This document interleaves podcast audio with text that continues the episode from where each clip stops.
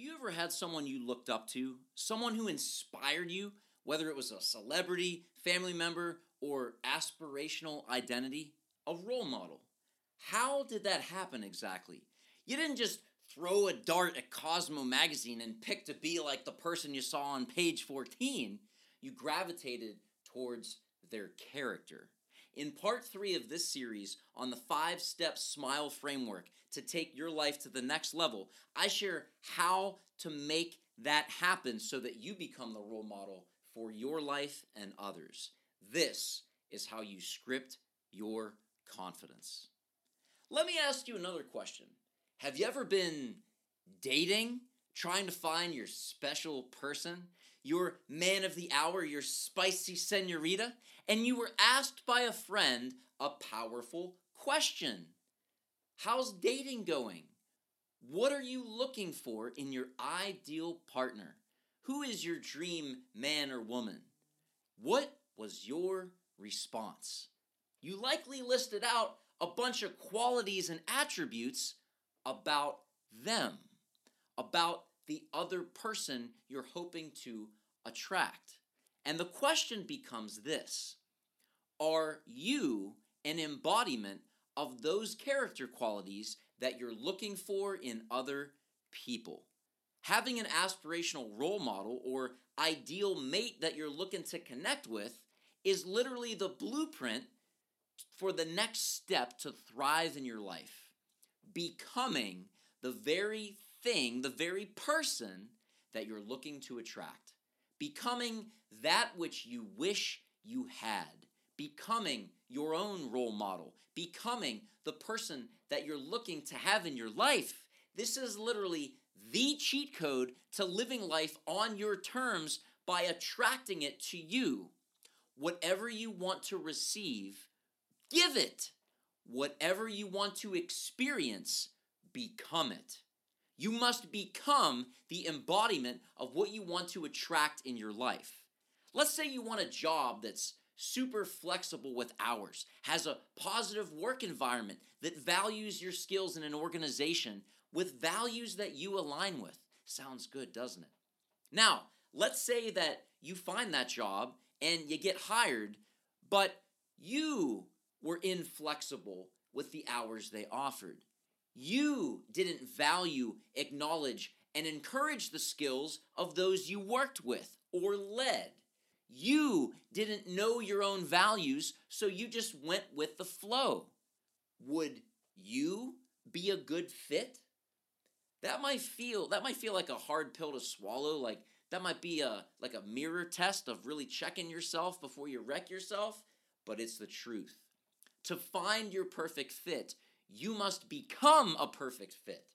Focus on the specific qualities that you want in your ideal job, that you want in your relationship, that you want in your fill in the blank, and consistently develop them so that you magnetize yourself to be the perfect fit for which you seek.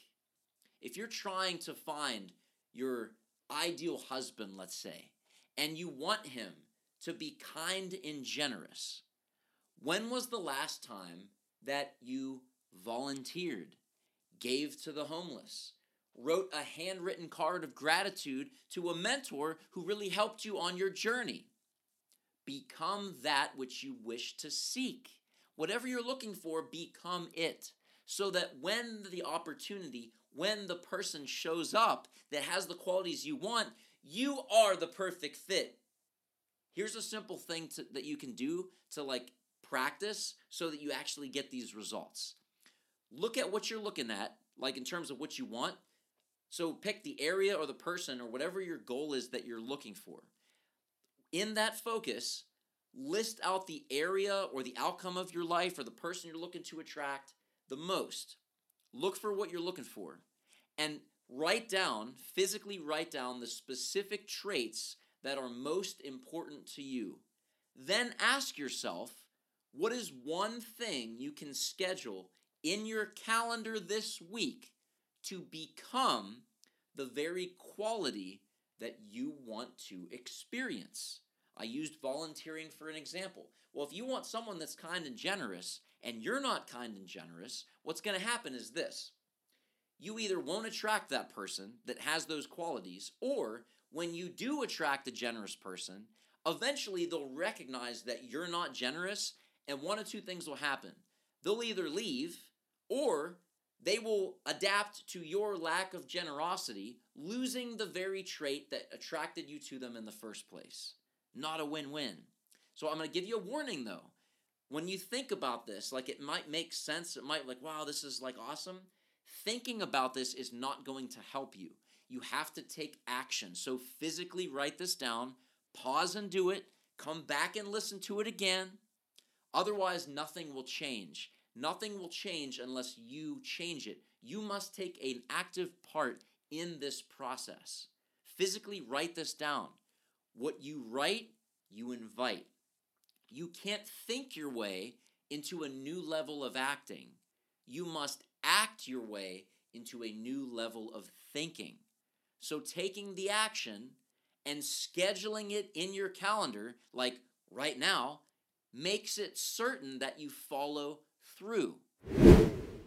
Hey, my friend, if you're listening to this podcast, you're likely a go getter, meaning you're grateful where you are for what you have, but you're hungry to grow into the next level of you.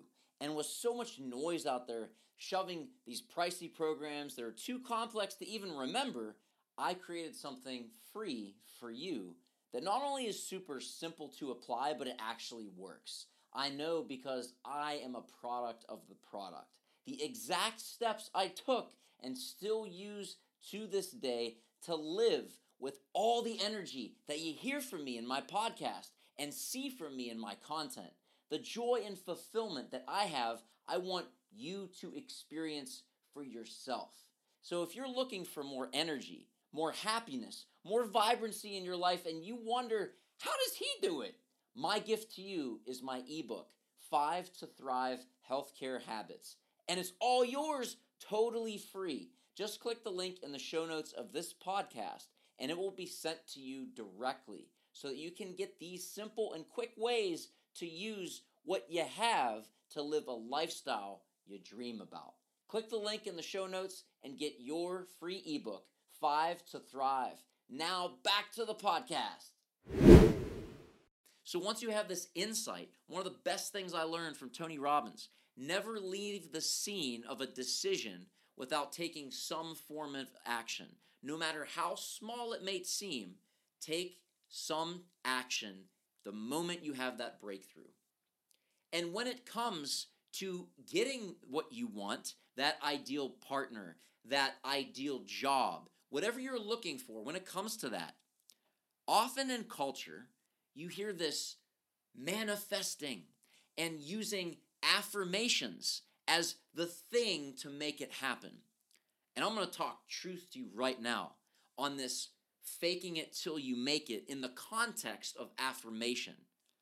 For example, saying that you have the thing you want or saying that you feel the way you want to feel over and over again, that does not work. And here's why affirmations lead you astray because let, let's pick an emotion let's say let's say you're trying to have more happiness in your life. So you want to be a happier person.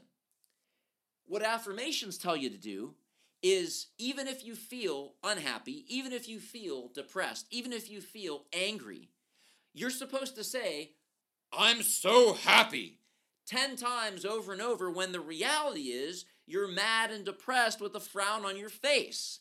And when you are saying something that's not true, it will make you feel inauthentic and doubtful because the reality is right now you're not happy, and the dissonance with what you're saying and how you're feeling will cause you to feel frustrated.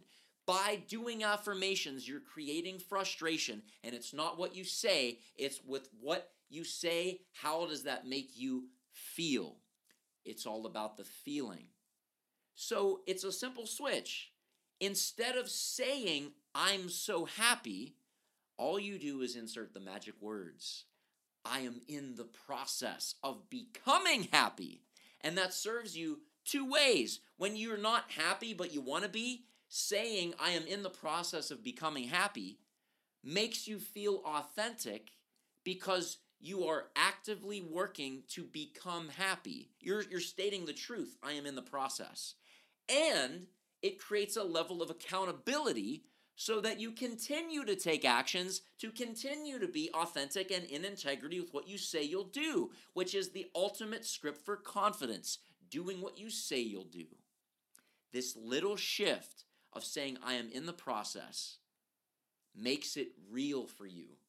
And once you feel that clarity and that congruency with what you say, it unlocks the ultimate formula for confidence. How to really script your confidence is again doing what you say you will do. And yes, it really is that simple. And when you keep the promises that you make to yourself, you'll start to feel pretty incredible. That is so powerful. Look at what you want, write down why, and become the things you want to attract. It is that simple, and it is incredibly powerful if you take the time to physically write these out and do them. This won't work unless you work it. It's that simple. And while this was incredible, it's just a piece of the puzzle. Yes, there's more. This was the third step of the SMILE framework identifying the best you, which is leading us into the fourth step, which we'll cover in the next episode. So make sure that you're subscribed to the Script Your Confidence podcast on your favorite podcast platform so you don't miss what's next. Take what you've learned, apply it so that you not just know this stuff, but you do it because knowing and not doing is the same as not knowing. So take it, implement it, work it, and watch how this will work so well for you. Take it, go forth, be great, and dispense your full potential. God bless.